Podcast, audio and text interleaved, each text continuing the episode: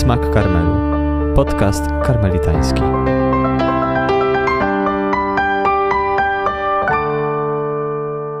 Witajcie. Kontynuujemy naszą serię o świętej Teresie od Jezusa, a w ramach tej serii kontynuujemy naszą wycieczkę po twierdzy wewnętrznej. Ostatnio zdążyliśmy trochę rozejrzeć się w takiej ogólnej panoramie i zostaliśmy z ręką na klamce. Dzisiaj mam nadzieję, że w końcu uda nam się wejść do środka. Jest z nami, tak jak poprzednio, ojciec Paweł Baraniecki. Witam bardzo serdecznie wszystkich. Jest z nami też Marcin. Witajcie. No dobrze, a więc w takim razie zaczynamy. Tak jak ostatnio wspomnieliśmy, bramą, do, która prowadzi nas do twierdzy, jest modlitwa, ale mówiliśmy też o świętej Teresie Benedykcie od Krzyża, która wskazywała też na inne bramy, inne sposoby wejścia do tego wnętrza. Więc zwracamy się do tej naszej wewnętrzności, do tego, co jest w środku, do tych różnych mieszkań, które tam się znajdują, tych przestrzeni, które w sobie znajdujemy. No i co dalej? Co tam znajdujemy? Co czai się za drzwiami w naszym przedpokoju? Tam się zaczyna wielka przygoda poznawania siebie. I ja bym jeszcze dodał bardzo ważną rzecz, yy, która nie może nam umknąć, ponieważ kiedy usłyszymy, że bramą jest modlitwa, to to może przestraszyć też, nie? Mówiliśmy też tutaj o miłości bliźniego też, nie? Natomiast nie może nam umknąć cały czas Ewangelia, która chociażby w Ewangelii Mateuszowej mówi o uczcie, na którą są zaproszeni wszyscy. I wszystkich Bóg zaprasza do tego wejścia, żebyśmy nie pomyśleli, że to wejście jest tylko dla V I P-ów, którzy ogarniają temat modlitwy i parę innych tematów, bo to jest dosyć zniechęcające. Wejście jest dla wszystkich, chromych, kalekich, słabych, niewidomych, dla wszystkich, bo w pierwszych mieszkaniach to jest taka przestrzeń fundamentalna, w której spotykamy się ze sobą i z Bogiem. Właśnie cała nasza kruchość, która wchodzi do środka, to nie, że my tak zostawiamy buty zabłocone na zewnątrz i wchodzimy z modlitwą pańską na ustach do środka. Nie? Wszyscy wchodzą. Biedni, słabi, krusi. Teresa nie pisała dla V I P-ów, nie pisała dla chodzących ideałów, yy, pisała jako osoba prosta, do ludzi prostych też, chociażby do swoich mniszek. I to nam nie może umknąć pamięci. Mieszkania u Teresy są obrazem pewnych przestrzeni, które mamy w środku, jakichś aspektów tego naszego wewnętrznego bycia.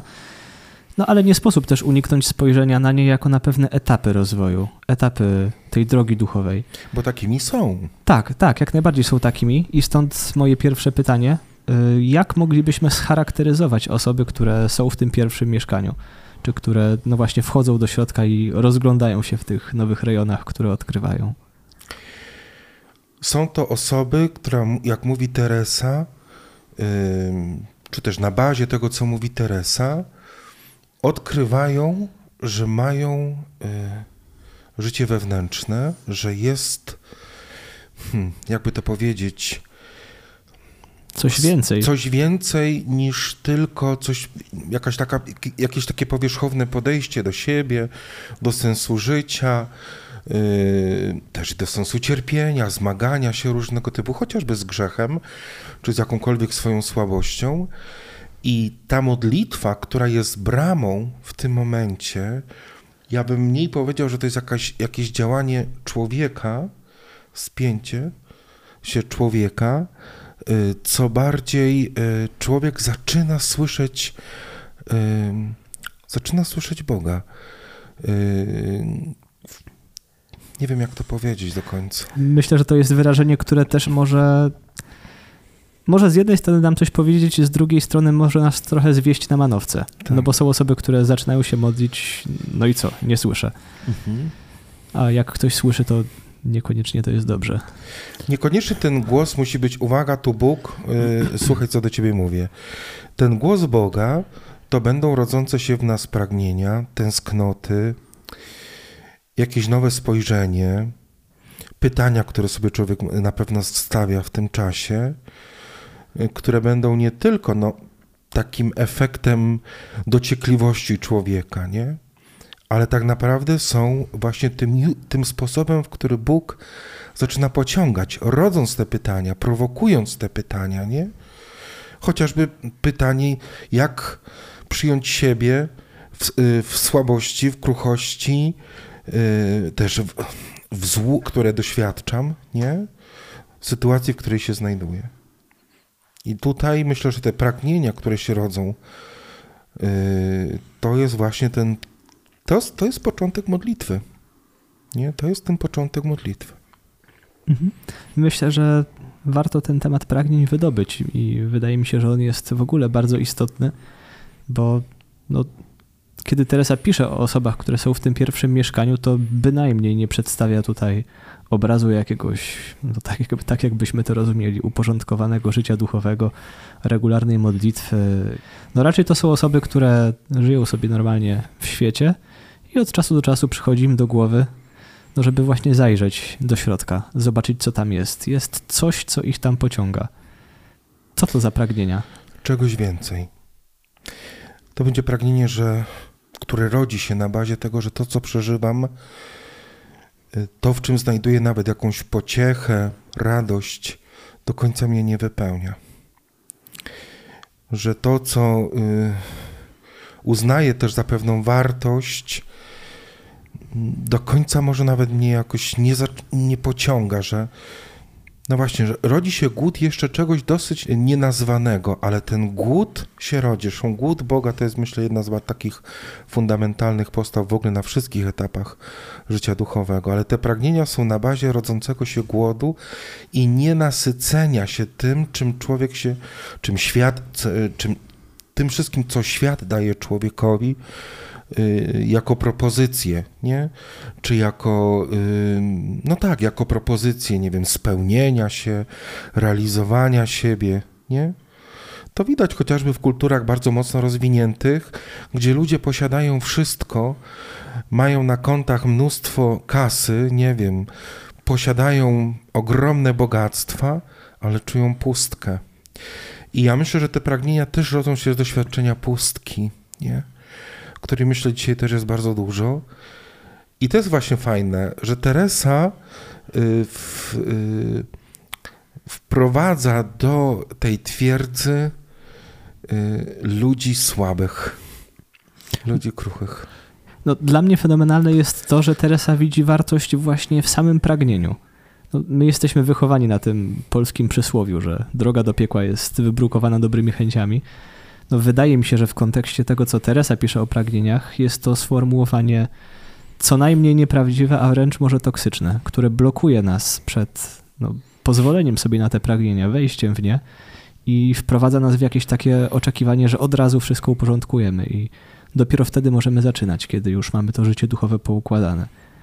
A no, wydaje mi się, że Teresa pokazuje tu zupełnie inną drogę. Wchodzę do... do wnętrza tej twierdzy, wchodzę w, w modlitwę, w relację z Bogiem, ze swoim wnętrzem, z jakimiś pierwszymi pragnieniami i to z tych pragnień rodzi się dalsza droga. I te pragnienia oczywiście cały czas podlegają też i pogłębianiu się, oczyszczaniu, więc to, co może być na początku zwykłym jakimś impulsem, ciekawością, chęcią spróbowania czegoś nowego, może być właśnie tą bramą do wejścia w coś o wiele bardziej głębszego. Może sprowokować i właśnie myślę, że to jest dobre w tym, w tym impulsie, żeby nie tylko coś rozkminić intelektualnie, jakoś tak sobie to prze, przeanalizować, tylko pójść w doświadczenie czegoś, nie? Bo nic tak nie rozwija jak właśnie doświadczenie. I, i, i mówię, to co jest na początku taką zwykłą ciekawością, czy, czy właśnie, jak powiedziałem, impulsem, przez Boga będzie jeszcze bardziej rozpalane, bo Bóg będzie pokazywał jeszcze większe głębokości, jeszcze większe bogactwo, nie? I będzie o wiele bardziej pociągał. Dla Teresy temat pragnień to jest temat fundamentalny, zresztą u Jana od Krzyża również. Dla Teresy pragnienia były jednym z bar... wielkie pragnienia jeszcze powiedzmy, nie? Były jednym z ważnych elementów rozeznawania powołania karmelitańskiego, nie? Oprócz pragnienia modlitwy i zdrowego rozsądku, takiego zdrowego wyczucia rzeczywistości, bardzo dla Teresy ważne były właśnie wielkie pragnienia, żeby chcieć czegoś więcej. W naszym, na naszym takim polskim gruncie świętych przypomina mi się, przypominają mi się słowa świętego Stanisława Kostki: do wyższych rzeczy jestem stworzony. Ktoś może powiedzieć, że to jest pycha, nie? No właśnie, ale może jednak, że jest coś więcej, coś bardziej, nie? Bo myślę, że to nie jest tylko kwestia Teresy i Jana i duchowości karmelitańskiej, nie? Ale to jest to wszystko, co ty, yy, samo powoływanie Jezusa w Ewangeliach, nie? Pociąganie kolejnych uczniów. To jest do czegoś więcej, czegoś bardziej. No myślę, że też to, że na samym początku tej drogi duchowej, nie wiem czy tylko na samym początku, ale na pewno na samym początku jest to bardzo widoczne, że te pragnienia są takie, jak powiedziałeś, takie często trudne do określenia, że to jest jakieś takie, no nie jesteśmy w stanie nawet opisać, czego pragniemy. To wynika też z tego, że człowiek, który dopiero wchodzi do swojego wnętrza, nie potrafi wielu rzeczy nazwać, które Oczywiście. się w jego sercu dzieją, nie? I nawet może nie zdawać sobie sprawy, że to pragnienie, które w jego sercu jest, to wynika z tego, że jeszcze głębiej w jego sercu jest ktoś inny, kto go woła, nie? Kto go pragnie, kto go cały czas do tego centrum siebie pociąga, nie? I to jest takie piękne w tym symbolu twierdzy, nie? Że, że źródło tego pragnienia jest w nas samych. Tak, tak, tak. I to pokazuje niesamowitą kreatywność Boga. Teresa yy, już w pierwszych mieszkaniach Boga nazywa, używa określenia nie kreador, stwórca, tylko kryador, czyli wychowawca. Określa Boga mianem kryador, czyli on też wychowuje te pragnienia. Wprowadzając nas w głąb, on nas uczy. Wchodzimy, zresztą to jest, zobaczcie, jakie to jest właśnie ewangeliczne bardzo, nie? Jezus zaprasza prostych grzeszników, słabych ludzi po przejściach z przeszłością i zaczyna ich uczyć, nie? I to jest, myślę, właśnie ten pierwszy etap, nie? Może nas pociągnąć jego osoba, jakieś słowo, spotkanie, świadectwo czyjeś, nie? I to może właśnie otworzyć w nas właśnie taką głębię, nie? A jednocześnie te pragnienia nie są jeszcze, można powiedzieć, przeważające. Jeszcze na tym etapie pragnienie, które się rodzi, no, może to nie jest najlepsze wyrażenie, ale nie dominuje nad tymi innymi pragnieniami. Oj nie, nie. Że to są właściwie nie. takie przebłyski dopiero, tak? Tak, tak. Właśnie pojawia się coś, pojawia się coś pierwszego, jakiś przebłysk czegoś więcej, tego czegoś więcej, o którym wspominaliśmy wcześniej, a jednocześnie jest mnóstwo tych innych pragnień, można powiedzieć pragnień przez małe p, które jednak no, krzyczą głośniej. To jest to wszystko, co wchodzi jeszcze do twierdzy spoza jej murów, nie? Co Teresa określa, te węże, żmije, płazy. I one będą jeszcze dosyć długo towarzyszyć człowiekowi, bo nawet mogą się jeszcze odezwać w piątych mieszkaniach. Ale szczególnie te pierwsze mieszkanie, w tym pierwszym etapie od pierwszego do trzeciego, no te ukąszenia, czyli to pójście za pragnieniami, nie wiem, bogactwa, szeroko rozumianej władzy, szukania akceptacji, poklasku, nie? które potrafią, potrafią jeszcze rzeczywiście przyćmić to, to pragnienie. Ale Teresa ze swojego doświadczenia, bo ona bazuje na swoim doświadczeniu, nie boi się tej rzeczywistości. Nie? Ona nie wpada tutaj i, i, i żeby od razu przestraszyć tym, nie? Ona mówi, że po prostu tak jest. Nie? Że to razem z nami wchodzi, że to będzie droga, że to będzie jakaś czas, yy, kiedy one niestety będą jeszcze nam towarzyszyć, będą nas rozpraszać, będą sprawiać, że się gdzieś tam będziemy gubić, nie? Ale Teresa zawsze jest bardzo pozytywna, mówi, już jest ten głos wewnątrz, który nawet jeśli gdzieś tam się pogubisz, w pewnym momencie yy, da o sobie znać, nie? Yy, że jest jakiś, jakaś droga wyjścia, nie? Że yy, nie jestem yy, stworzony do tego, żeby gdzieś w jakimś bagnie tkwić, nie? Że jest coś głębiej niż to bagno nawet, nie? I Teresa jest tego świadoma, nie? Ale ta walka z pragnieniami, tymi yy, pokusami, No, ona jest bardzo mocna. Na razie jesteśmy jeszcze w pierwszych mieszkaniach. W drugich mieszkaniach ta walka jeszcze bardziej będzie, będzie się wzmacniać. Będzie jeszcze bardziej Teresa ją będzie opisywać, nie? Ale ona jest. Ona jest. Ona nam towarzyszy, nie? Więc te pragnienia toksyczne, trujące, oczywiście, że są, nie? I to jest też ta rzeczywistość, którą trzeba uznać i przyjąć, że tak jest, nie? Ale Teresa też podaje sposób, jak to robić, na jakiej bazie przeżywać też tą walkę. No właśnie, to jest, chyba, to jest chyba kluczowe, bo możemy skupić się na, pozostając w metaforze Teresy, walce z tymi jaszczurkami mhm. i tępić te jaszczurki no, tam, gdzie jesteśmy w naszym pierwszym mieszkaniu i no, zupełnie zapomnieć o tym, że zmierzamy gdzieś dalej.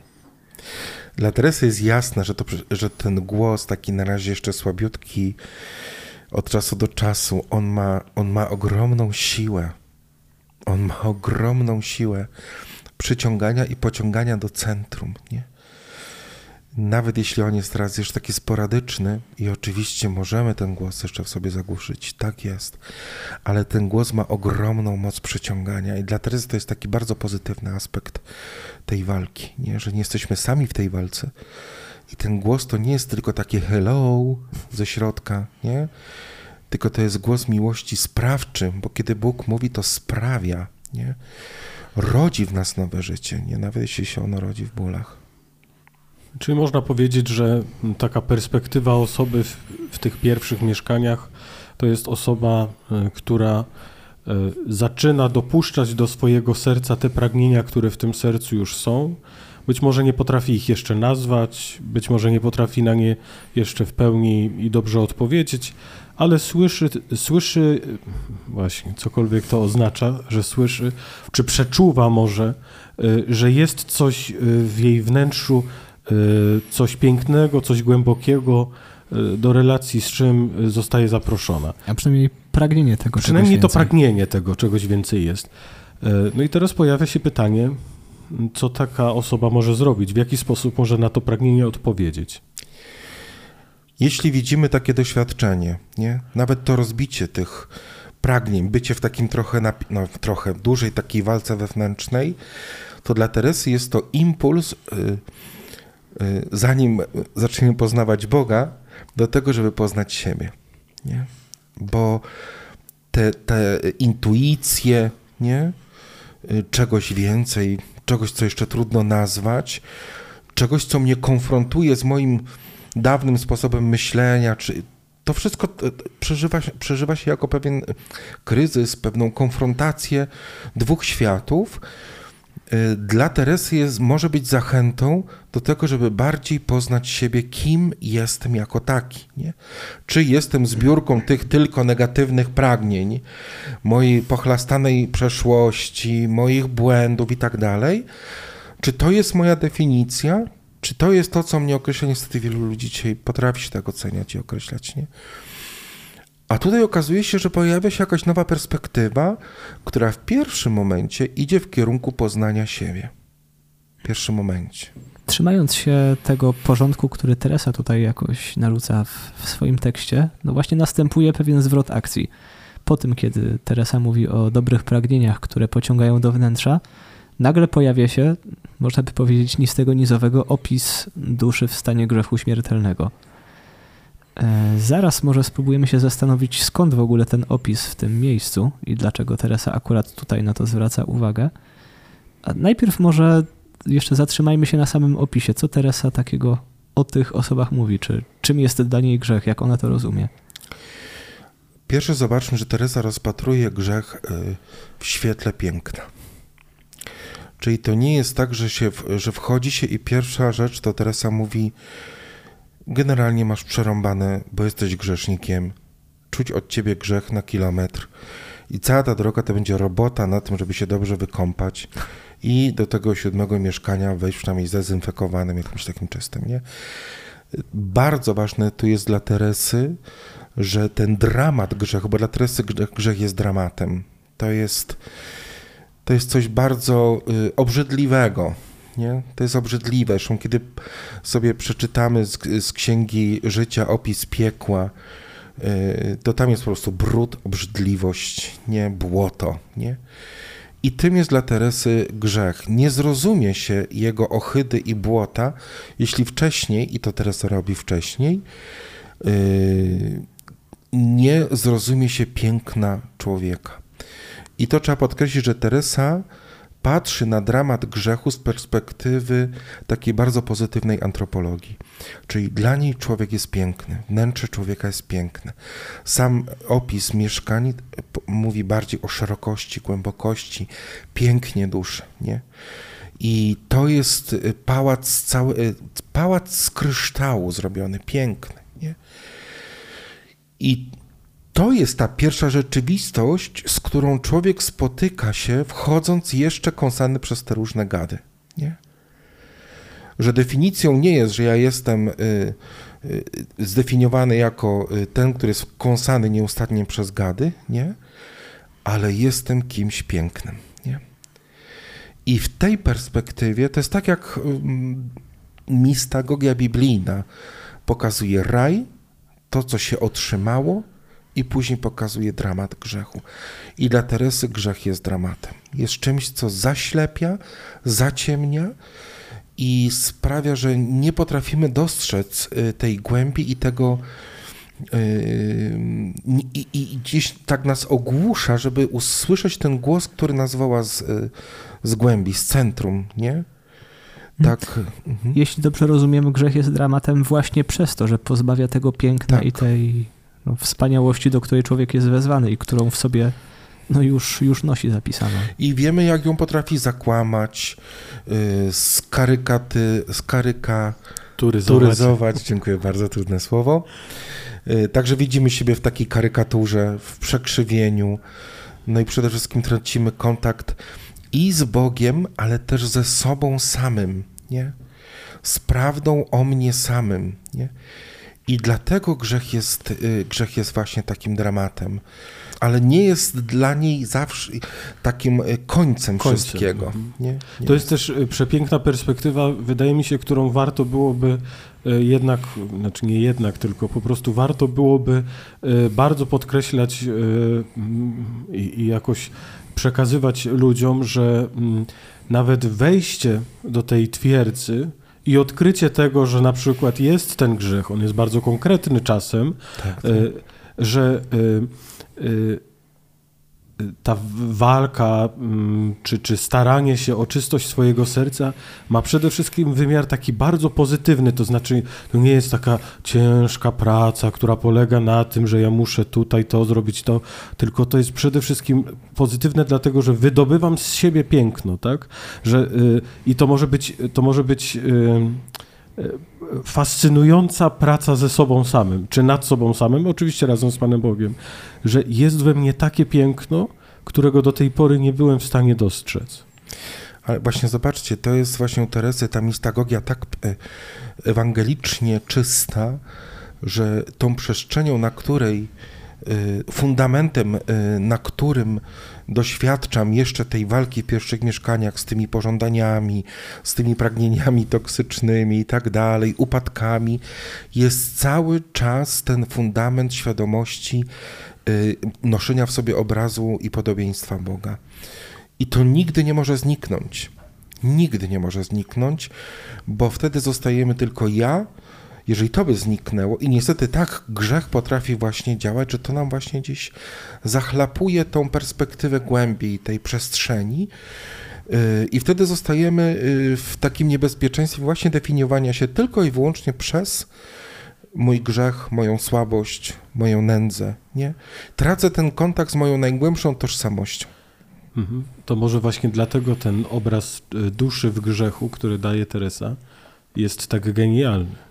Dlatego, że on właśnie, zaraz o nim powiemy pewnie, ale ona w nim pokazuje sytuację człowieka w grzechu, który całkowicie to piękno zasłania. I kłamstwo grzechu nie polega na tym, że zmienia tą rzeczywistość, to znaczy, że moja twierdza, tak, że ja, czyli moja twierdza przestaje być piękna, tylko że ja przestaję wierzyć, czy przestaję widzieć, że cokolwiek pięknego we mnie jest. Czyli co, przejdźmy do samego opisu.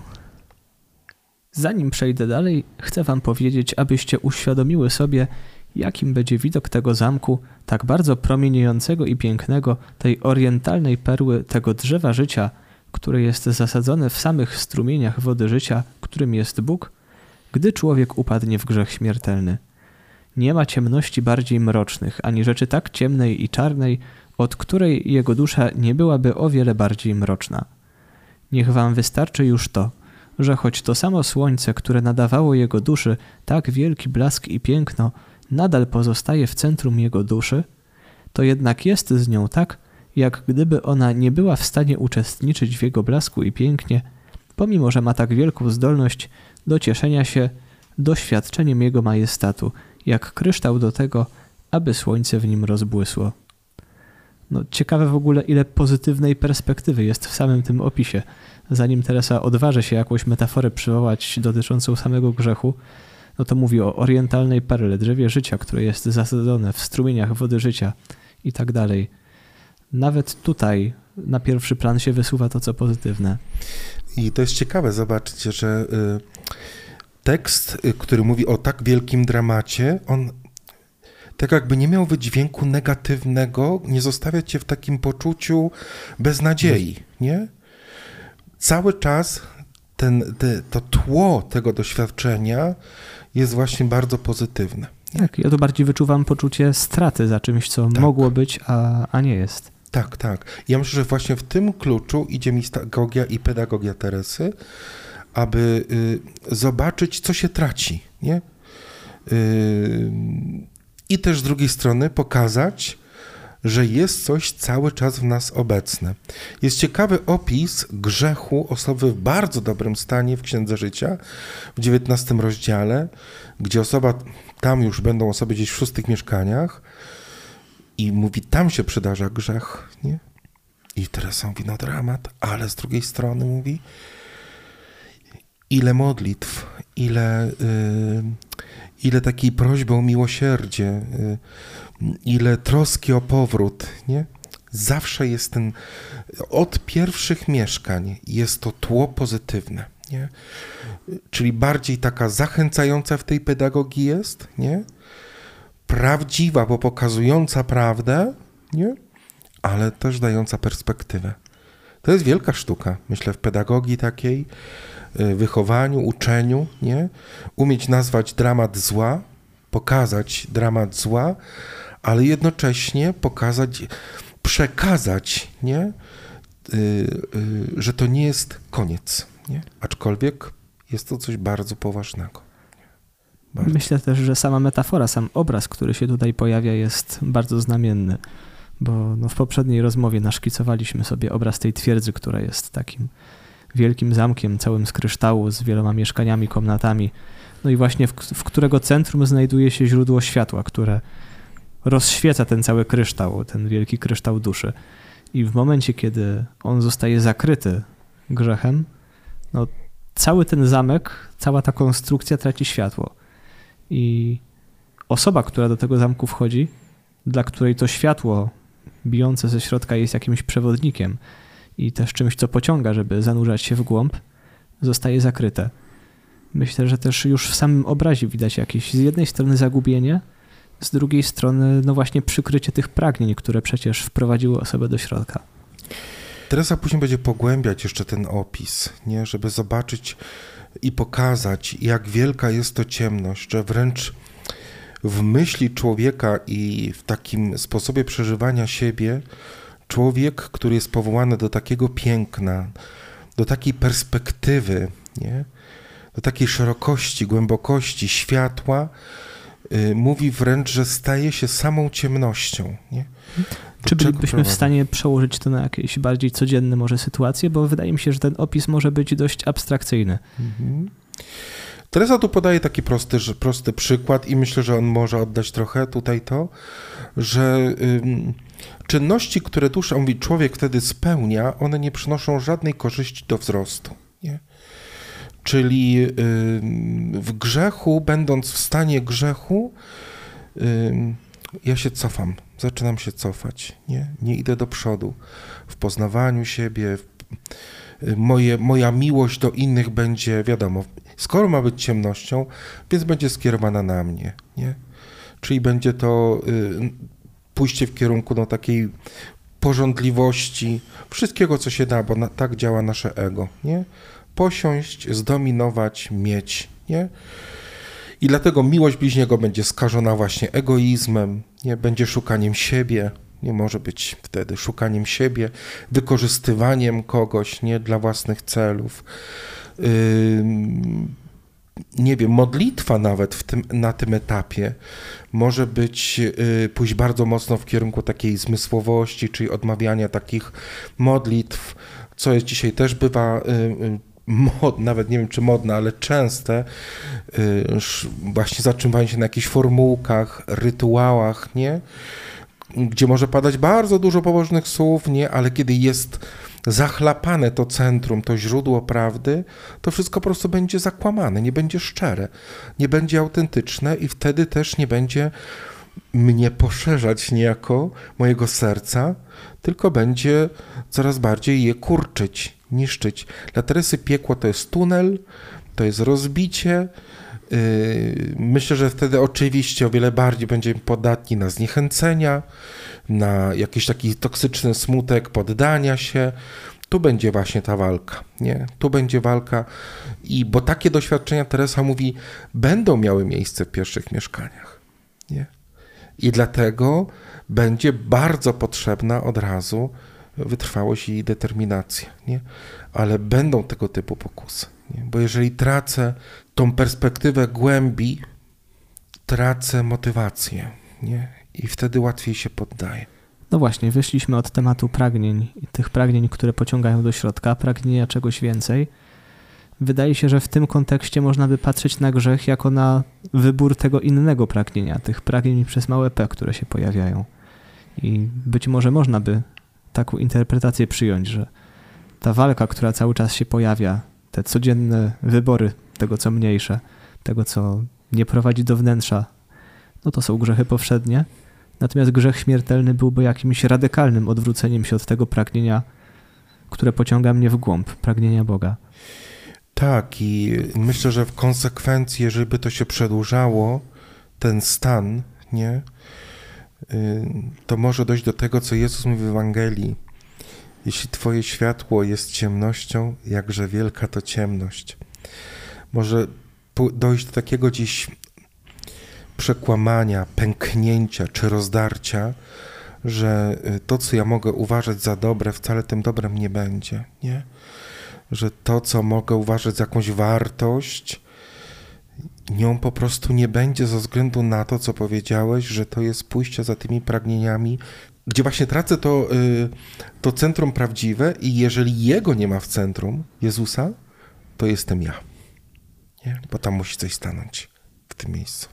No myślę jeszcze, myślę jeszcze wracając trochę do, tej, do, do tego fragmentu, czy do tej myśli, co się dzieje z, z człowiekiem, który i jakie bardzo konkretne sytuacje w życiu można przedstawić, człowieka, który jest w grzechu, to w związku z tym, że ta dusza w grzechu jest przedstawiona właśnie jako taka ciemność, to też patrząc już tak, no właśnie filozoficznie, że, że władze tej duszy, czyli i rozum, i wola są niejako trochę sparaliżowane w różnym stopniu, to myślę, że też można powiedzieć, że w przypadku osoby w takim grzechu przebywającej też rozum przestaje mieć, to znaczy rozum się degraduje w takim znaczeniu, że, że to nie rozum i wola podejmują decyzje, ale właśnie pożądliwości, uczucia, uczucia i emocje, nie? I teraz na zewnątrz to może wyglądać bardzo podobnie, no bo przecież to nie jest tak, że jak um,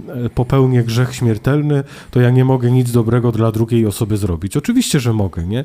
Ale to, co powiedziałeś, te, te motywacje, wewnętrzne pragnienia będą inne i ta miłość bliźniego będzie z egoizmem, yy, czy będzie bardziej skoncentrowana na mnie, albo może inaczej, bo niekoniecznie będzie egoistyczna, ale będzie wypływała z egoistycznych pobudek, czyli z tego, że yy, yy, nie jakąś w, w, konkretną decyzję podjąłem, ale rzucam się na to, jak, na porządli- jak, jak mi każe akurat teraz w tym momencie pożądliwość. Nie? Skoro jesteśmy w ciemnościach, jesteśmy zdezorientowani. Dokładnie.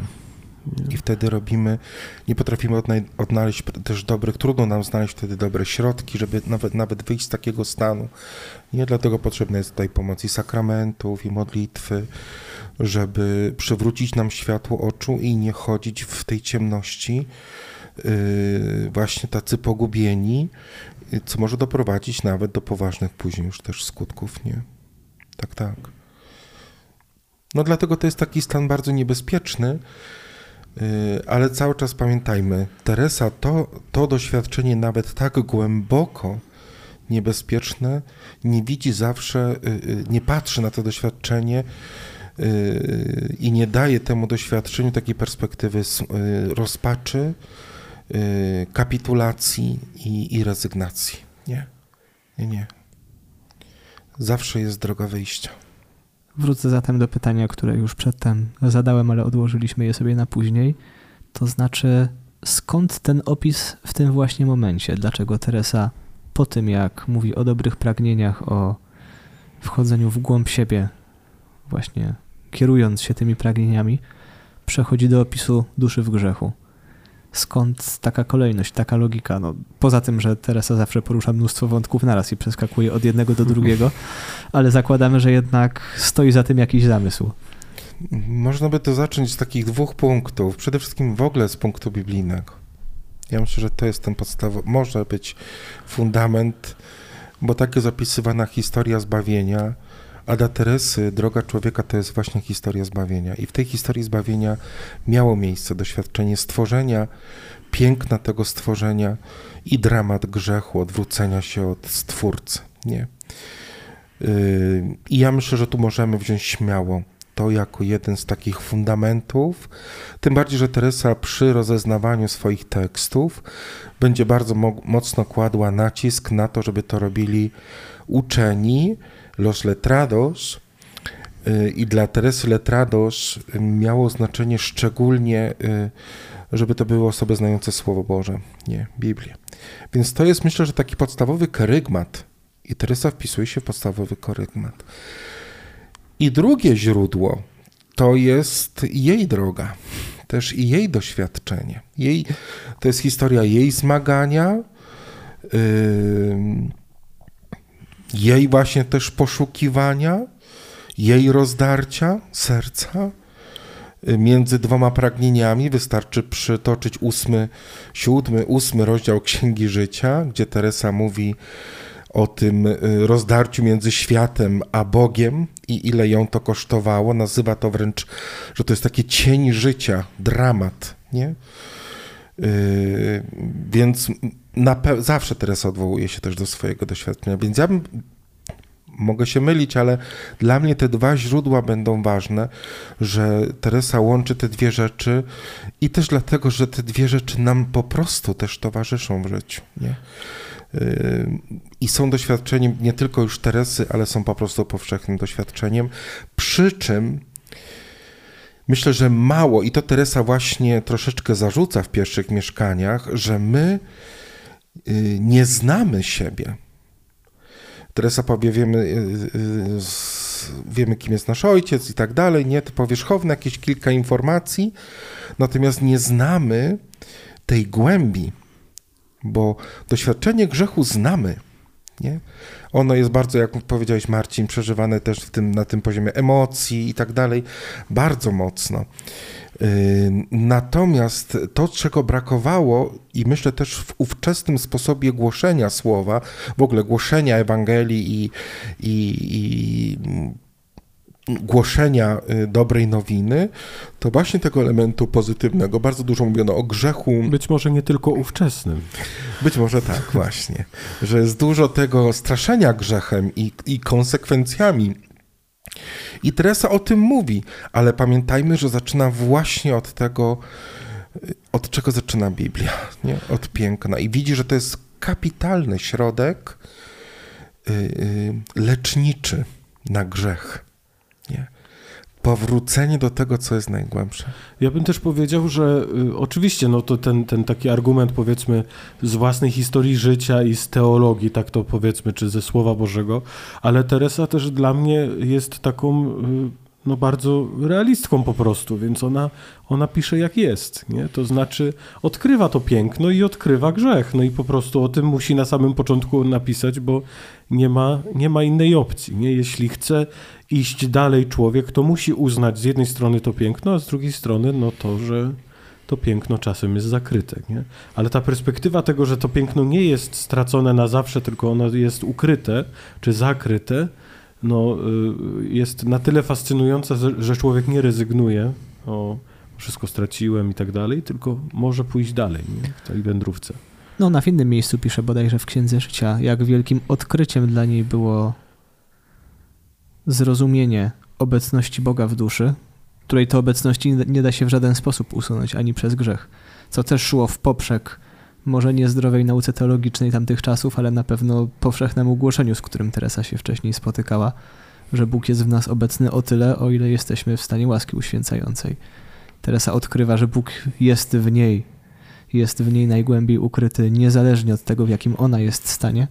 No i to jest czymś, co można powiedzieć zupełnie przeformatowuje jej świadomość. No tak, ale to jest też coś, co, no tak mówiąc wprost, po prostu jest obecne nadal, nie? Bo przecież w konfesjonale często się właśnie z takim, nie tylko w konfesjonale, w rozmowach z ludźmi, często właśnie do takich wniosków ludzie dochodzą, nie? Że w momencie grzechu oni tego Boga tak bardzo tracą, że już nie są w stanie nawet do Niego dojść. Nie ma szans powrotu, po prostu stracili wszystko. No i to jest też kłamstwo, o które, tak powiem, złemu też chodzi, żeby w nas to kłamstwo ciągle powtarzać. Już nie zasługujesz, zostałeś odrzucony i tak dalej, i tak dalej. Nie? Ale to jest też dlatego, że doświadczenie zła, grzechu, grzechu ciężkiego, jeżeli mówimy o człowieku, który ma ten zmysł grzechu, ale tak, nie? To jest bardzo mocno przeżywane na poziomie emocji. Dokładnie. Natomiast tutaj Teresa, kiedy mówi o pięknie duszy, pewnie, że my możemy to, nie wiem, jak Bóg da, jakoś odczuć, ale mówię to o fa- jako o fakcie. To nie jest coś, co ja dzisiaj czuję, więc, więc jestem dzisiaj piękny, jutro mam, nie wiem, doświadczenie jakiejś złości, konfliktu, kłótni, nie? I się czuję zbrukany i znika mi już, nawet jeśli to nie jest grzech jeszcze ciężki, może bardzo często, kiedy to nie jest grzech jeszcze ciężki, ale ta Ten przestrzeń, ta przestrzeń emocji, ten poziom emocji robi taki hałas, że i takie zamieszanie, że my przestajemy yy, widzieć siebie w tej głębszej perspektywie, nie? Że my jesteśmy stworzeni na obraz. I to, co Teresa mówi tutaj, że yy, on sam mówi przecież, że stworzył nas na swój obraz i podobieństwo. To jest fakt. To jest fakt i konkret, nie? Bez względu, czy ja to czuję, czy nie czuję, czy jestem w grzechu lekkim, czy jestem w grzechu ciężkim, czy jestem w stanie łaski uświęcającej. Ja to w sobie noszę. I to jest bardzo dobra nowina. Nie? To jest to chyba dobra okazja, żeby przejść do trzeciego wielkiego tematu pierwszych mieszkań Teresy, wokół którego chyba już od jakiegoś czasu krążymy, mianowicie tematu poznania siebie. No i poznanie siebie właśnie, które jest czymś więcej niż tylko moim odczuciem, że czuję się dobrze, to znaczy, że moje wnętrze jest po prostu piękne i wspaniałe, czuję się źle, to znaczy, że jestem do niczego, no ale jednak poznanie siebie, które jest zakorzenione głębiej i które mówi mi coś więcej niż tylko o moim samopoczuciu. Pamiętajmy, że to wszystko, o czym mówimy, jest środkiem, który ma nam pomóc w modlitwie, czyli w byciu przed Bogiem. I w tym kontekście yy, poznanie siebie jest fundamentalne do budowania relacji z Bogiem, ba, do budowania w ogóle relacji ze wszystkimi. Nie? Yy, świadomość siebie, tego kim jestem. Teresa powie, że ten, to poznanie siebie to jest w kulturze, yy, w kulturze śródziemnomorskiej yy, z pieczywem się je wszystkie potrawy. I Teresa właśnie używa tego symbolu, mówi, że właśnie to poznanie siebie to jest taki chleb, z którym spożywamy wszystkie potrawy. I ta przygoda poznawania siebie zaczyna się już w pierwszych mieszkaniach, ale ona się nie kończy na początkowych mieszkaniach. Ona idzie dalej, dalej, aż do samego centrum, nie? I będzie nam towarzyszyć. Ona się też bierze, to poznanie siebie, z tego impulsu, yy, yy, z jakiejś intuicji głębszej, nie? Która już jest działaniem Boga, przyciąganiem, aby zamiast, zanim staniemy w Jego obecności, spotkać się ze sobą. No właśnie, wydaje mi się ciekawe, że ten motyw pojawia się właśnie, właśnie tutaj, w pierwszych mieszkaniach. My już może trochę oswoiliśmy się z tą rolą poznania siebie u Teresy. Jest to dla nas coś, co często w różnych okolicznościach słyszymy, no ale bynajmniej nie wydaje mi się to intuicyjne. Kiedy zastanawiamy się, co jest potrzebne, żeby zacząć się modlić, no możemy pomyśleć o różnych rzeczach, o jakichś, nie wiem, przedmiotach, książkach, jakiejś postawie pobożności i tak dalej, i tak dalej, ale poznanie siebie? No bo poznanie siebie nie dotyczy tego, co ja mam użyć na modlitwie, jak mam się modlić. Poznanie siebie dotyczy przede wszystkim tego, kim ja jestem, który tą w ogóle modlitwę mam zacząć. I to jest, i zobaczycie, zresztą jak się czyta Twierdzę wewnętrzną, wiele problemów później, które wychodzą na drodze modlitw, wynik, będą zawsze wynikać z, z, ze słabego zrozumienia, co to znaczy być człowiekiem. Nie? Stawianie sobie zbyt wielkich poprzeczek na przykład. Nie? I dobrze, że to się pojawia już na początku, ponieważ tu bardzo mocno doświadcza się siebie i na początku bardzo mocno w tym kontekście negatywnym. Nie? Jeśli można tak powiedzieć. Nie? Słabości, grzechu, zmagania, bezradności jeszcze bardzo mocno na tym etapie wobec tego wszystkiego. Nie? I dlatego tu już się pojawia jako propozycja i ratunek nawet dla człowieka, żeby pójść w tym poznaniu gdzieś głębiej i dalej, nie? Żeby nie zostać tylko na tym etapie, bo to jest załamka wtedy. No tak, i często może się też pojawić myślenie, że w modlitwie chodzi o to, żeby po prostu nie myśleć o sobie. Jestem przed Bogiem, myślę o Bogu, a ja w tym gdzieś znikam. To nawet może być łatwa ucieczka, jeśli na modlitwie pojawiają się różne trudne momenty, trudne emocje, trudne wydarzenia się przypominają. No, często łatwiej zepchnąć to gdzieś do podświadomości i skupić się tylko na Bogu, żeby czasem nie pomyśleć o tym, co gdzieś zaczynam dostrzegać w sobie. A Teresa idzie tutaj zupełnie w poprzek. No bo inaczej pójdziemy w iluzję. Bo inaczej modlitwa będzie iluzją, relacje będą iluzją, będą bardzo powierzchowne. Ja myślę, że dzisiaj też problemy relacyjne w dzisiejszym świecie, mówi się, że te relacje są bardzo niestałe, nie? One wynikają, pomijam już z kruchości dzisiejszego człowieka, odporności też, nie? Takiej psychicznej, ale też wynikają właśnie ze słabej znajomości siebie i swojej, swojej niemocy, mocy, nie? Myślę, że tutaj jest duży bałagan i, i dlatego droga modlitwy jako droga relacji, ona wymaga tego, żeby wiedzieć, co, kim jestem, co to znaczy być człowiekiem na modlitwie, że się modli człowiek, a nie anioł. Co to znaczy być, nie wiem, mężczyzną, kobietą, że to się modli mężczyzna, a nie kobieta. Ile ma, ile ma lat ta osoba, nie? Jaką ma przeszłość, z czym się zmaga. I cały czas jednak próbując jeszcze do tego dołączyć to poznanie, kim tak naprawdę jestem, nie? Skąd się wywodzę, że to jest właśnie kwestia, nie wiem, jakiejś biologii, yy, która w pewnym momencie gdzieś tam tak zadziałała i nagle po dziewięciu, po dziewięciu miesiącach, czy już wcześniej zaistniałem i po dziewięciu, dziewięciu miesiącach ogłosiłem światu, oto jestem, jako, nie wiem, nie? Tylko kim tak naprawdę jestem, nie? I to jest ważne zaraz na początku, żeby pokazać tą głębszą perspektywę w tym poznaniu siebie, a jednocześnie zastanowić się właśnie nad człowieczeństwem. Co to zna, kim jest człowiek, kim ja jestem jako człowiek, że mam emocje, mam uczucia, mam myśli, mój intelekt, nie? To z tym wszystkim mam się spotkać, nie? I to jest fundamentalne i to będzie na każdym etapie, tak jak pogłębiająca się relacja zmienia mnie, i tak samo modlitwa będzie ulegać przemianie, ponieważ ja jako człowiek się zmieniam. W latach dojrzewam, mam więcej doświadczenia i tak dalej, i tak dalej, nie? Ale się nagadałem. Myślę, że tutaj warto postawić też pytanie, które może będzie troszkę tendencyjne, ale na pewno trzeba je w tym kontekście postawić. No skąd się bierze to poznanie siebie? To znaczy, czy ja po prostu wchodzę w siebie i... I tak dużo o sobie przemyślałem, że dochodzę do jakiegoś poznania, czy może jest jednak jakieś inne źródło? No, w kontekście Teresy myślę, że jest to pytanie tyleż konieczne, co kluczowe. Tak, tak. Ty chciałeś coś, Marcin, dodać? Dokładnie to samo chciałem pytanie zadać, innymi słowami, ale... Tak, dla Teresy to jest w ogóle kluczowy sposób poznawania siebie. Pamiętajmy, nie wchodzimy w jakieś psychologizmy tutaj. Pamiętajmy, że centrum zawsze naszej tej galaktyki, naszego życia, to je, tym, tym słońcem jest Jezus Chrystus, Najświętsze Człowieczeństwo, Bóg, Trójca. Więc dla Teresy to poznanie odbywa się w takich dwóch kierunkach. Patrzenie na siebie i patrzenie na Boga. Teresa już powie też w drugich mieszkaniach, będzie przypominać siostrom: córki moje, patrzcie na Chrystusa, patrzcie na to centrum. Czyli yy, pewnie pewne trudności, yy, jakieś zmagania kon- będą si- siłą rzeczy będą mnie koncentrować na mnie. Nie?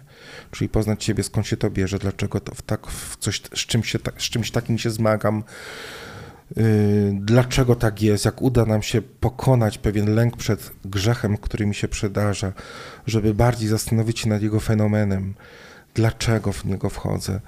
Dlaczego w takich sytuacjach, jeżeli przebijemy się przed, przed, przez tą naturalną chęć osądzania siebie, bo poznanie siebie to nie jest osądzanie siebie, wydanie wyroku, ale właśnie zastanowienia się głębiej nad właśnie motywami, dlaczego, to jest bardzo, psych, bardzo filozoficzne pytanie, dlaczego ja w coś wchodzę, w jakim celu takie, a nie inne postawy się pojawiają. I to jest ten jeden ruch, nie?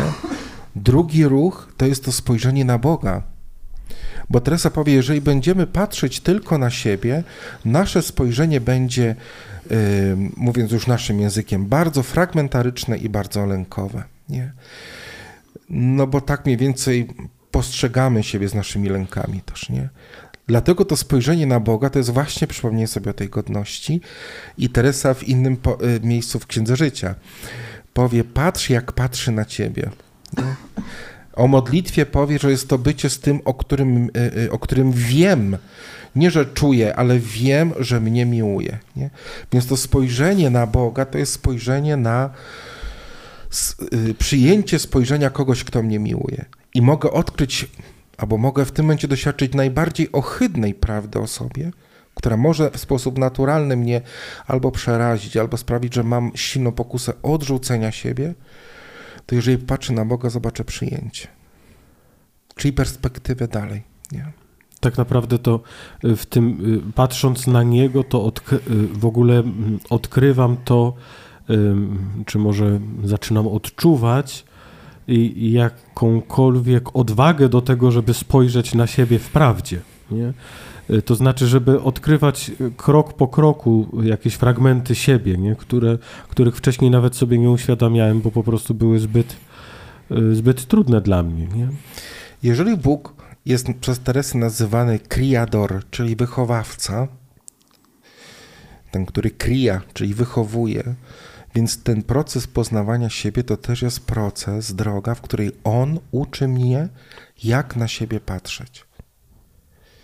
I to spojrzenie na Niego to nie jest spojrzenie na kogoś, kto patrzy na mnie jak, nie wiem, jak rozmarzony taki, nie wiem, czy widzi mnie w różowych okularach. To jest ktoś, kto patrzy na mnie w prawdzie, mnie przyjmuje, ale ja w tym też, w tym spojrzeniu uczę się patrzeć na siebie. Teresa bardzo często będzie mówić o wychowywaniu spojrzenia i myślenia. Nie? I tutaj też to będzie bardzo ważny element w tym poznaniu siebie. Myślę, że tutaj możemy postawić na dzisiaj kropkę.